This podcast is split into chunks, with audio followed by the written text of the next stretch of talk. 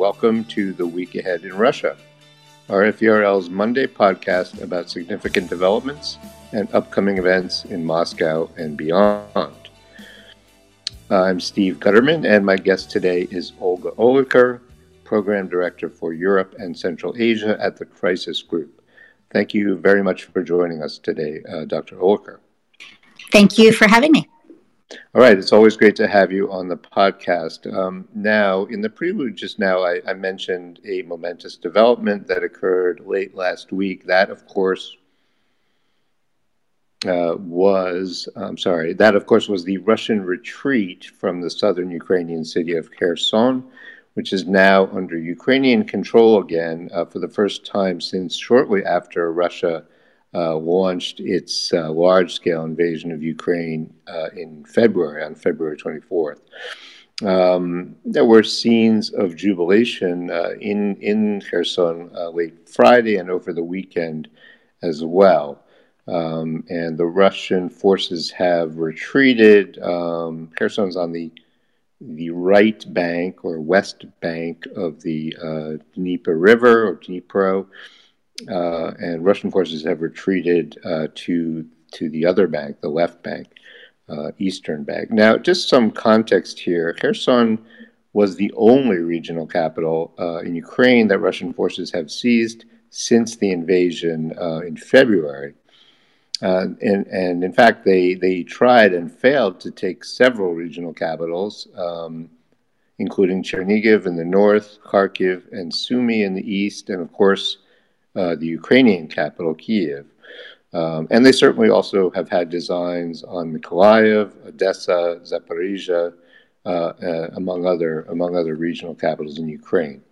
In fact, the only the only bigger city that Russian forces have taken since the invasion, and which they still hold, is Mariupol, uh, which they virtually leveled in months of attacks that turned the city into one of many symbols of the barbarity of Russia's unprovoked assault on Ukraine. Uh, the retreat from Kherson uh, is also the latest in a number of major setbacks for Russia on the battlefield, including a successful counterattack uh, in which Ukrainian forces liberated a large amount of territory in the Kharkiv region and part of the Donetsk region in September. Um, and, and, actually, the liberation of, of Kherson is part of a um, the result of part of a counteroffensive in the south uh, by Ukrainian forces. Um, and while Russians are certainly getting a skewed picture, uh, Russians back home certainly getting a skewed picture of events on TV and other state media or state loyal media, uh, they are hearing about these setbacks uh, to some degree. In fact, the retreat from Kherson was announced on state TV in advance in what appeared to be a tightly choreographed meeting between Defense Minister Sergei Shoigu and the commander of Russian operations in Ukraine. Uh, this appeared to be meant in part uh, to, to shift blame away from Putin. Putin was not involved in that meeting.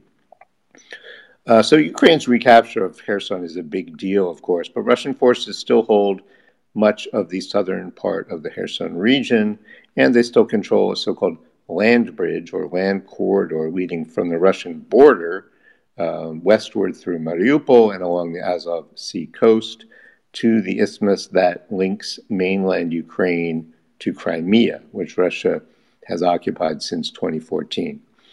Um, now, that turns out to have been a long setup for what is actually a pretty short question uh, for Dr. Oliker. Uh, is the liberation of Kherson a game changer? either in terms of the war in Ukraine or the situation in Russia and the perception of the war among Russians? So thanks, Steve. Um, you know, it's it's a weird game to judge because everything is constantly changing. Uh, but um, the real changes come somewhat uh, more intermittently. Uh, Ukraine's counteroffensive in late August and September, that was uh, a game changer. The Russian announcement that it was, quote unquote, annexing Ukrainian territory that it didn't even control was a game changer. Kherson is certainly important for all the reasons you said. It is tremendously important for the people of Kherson, who I think we've all seen celebrating uh, their liberation.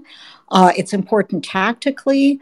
But this is far from the end of the war, unless, of course, it is the end of the war. But what we, you know, what Kherson um, was, it wasn't that they had horrid battles in the city. I mean, perhaps in order to avoid that, um, the Ukrainians seem to have allowed, uh, one way or another, for the Russian forces to have retreated.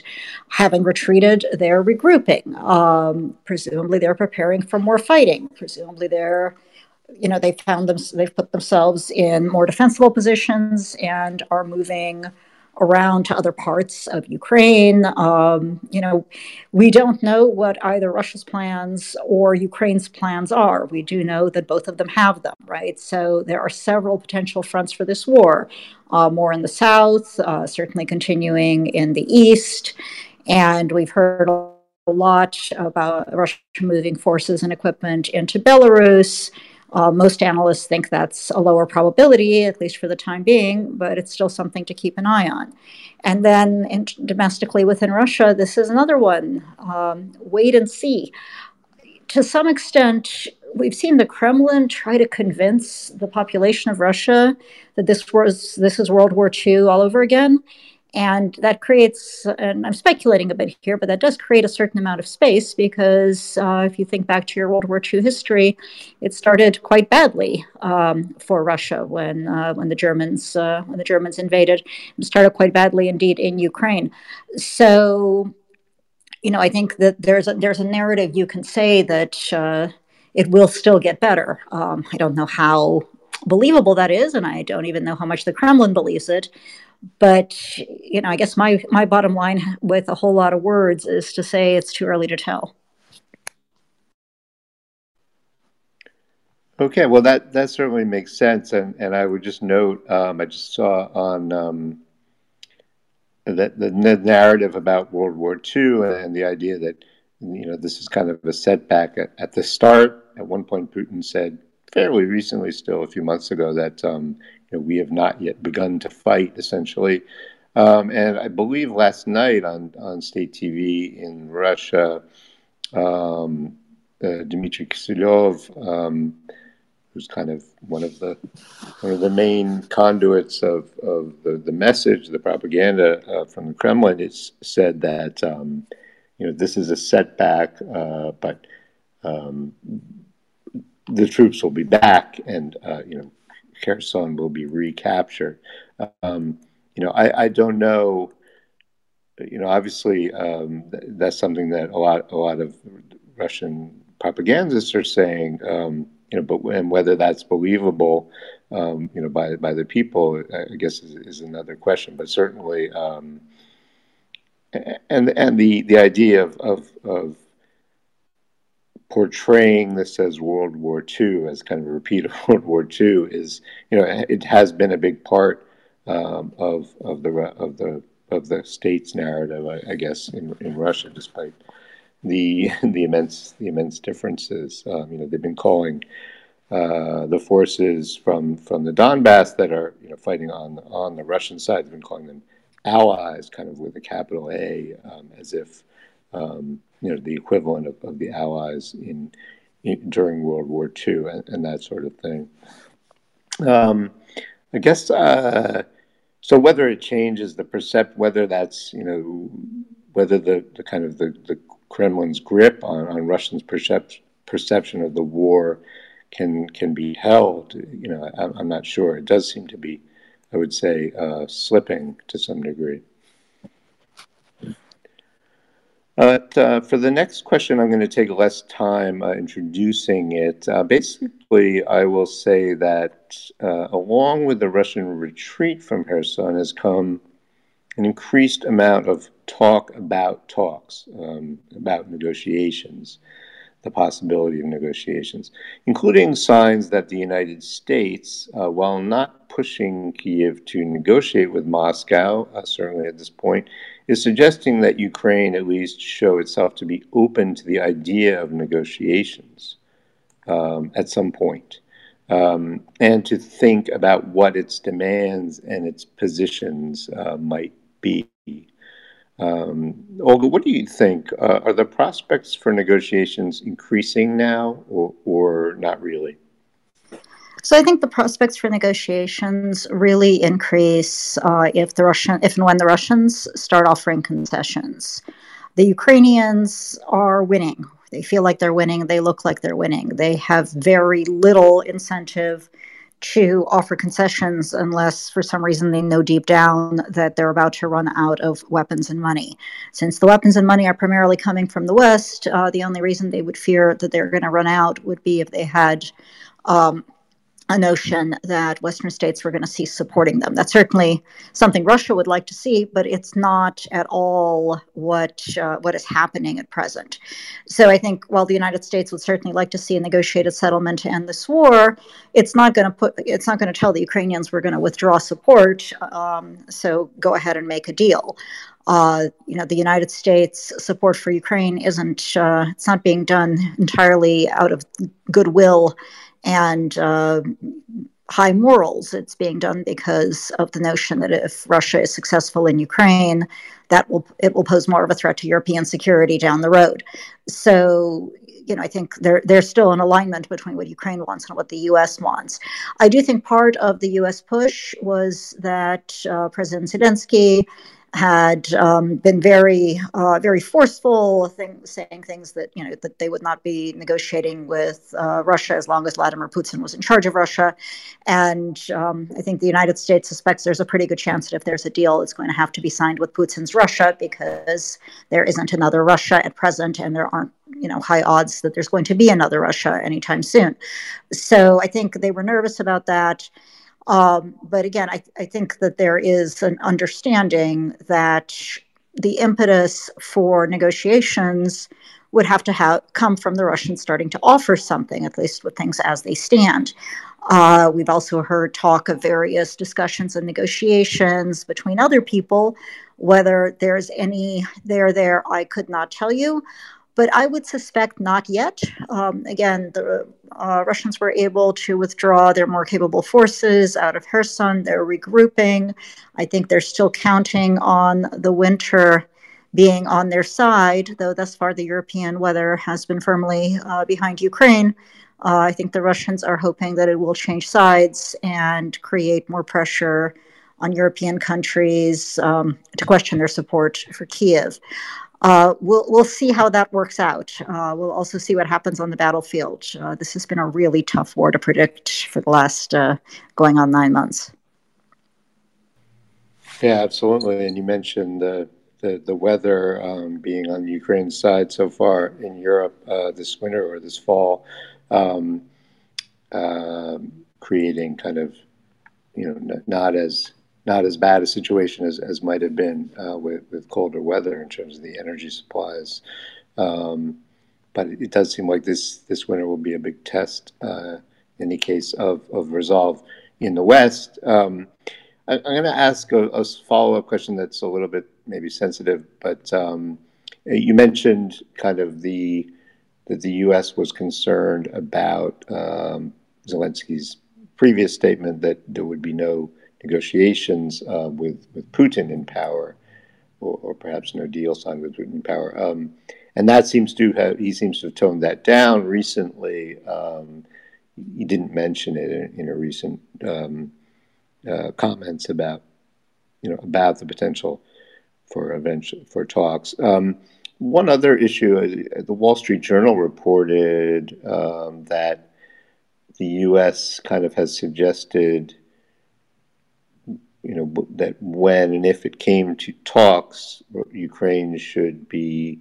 considering whether to reconsider, sorry, considering whether to reconsider its essentially its demand uh, or, for for Crimea to be returned in in, in any kind of um, you know set, settlement, uh, Crimea and obviously all the other parts of Ukraine that are that are now under Russian control. Do you, so. I guess my question would be: Is do you think there's any room for for movement there, um, um, or, or not?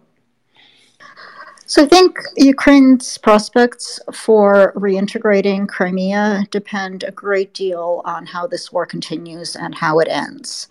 But they would be foolish to give it away a priori. Um, the Russians certainly aren't giving anything away a priori. They continue to claim con- to claim that they own territory that they don't that they you know they claim to have annexed and that they never controlled. Now they control even less of it, and they continue to claim it. I think putting pressure on Ukraine to adapt its demands and expectations in advance. Um, you know, I think the Ukrainians are right in thinking that well, that's crazy. Why would they? Why would they give stuff away? Um, if they don't have to. If they've got a chance to get everything back, they're going to try to get everything back. Um, of course, you don't, you know, they don't know. We don't know how things will go.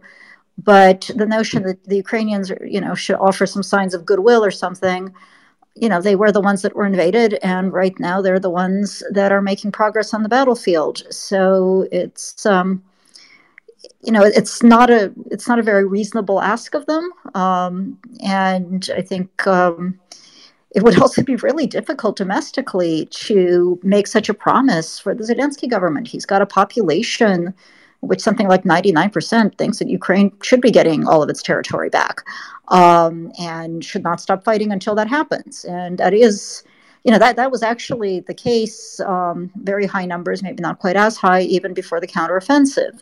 Um, so, you know, there's not a lot of visible opposition in Ukraine, but uh, do not be fooled. Ukraine has a, a dynamic uh, and contested uh, polity, which is not going to be enthusiastic about a leadership that wants to give things away before it has to.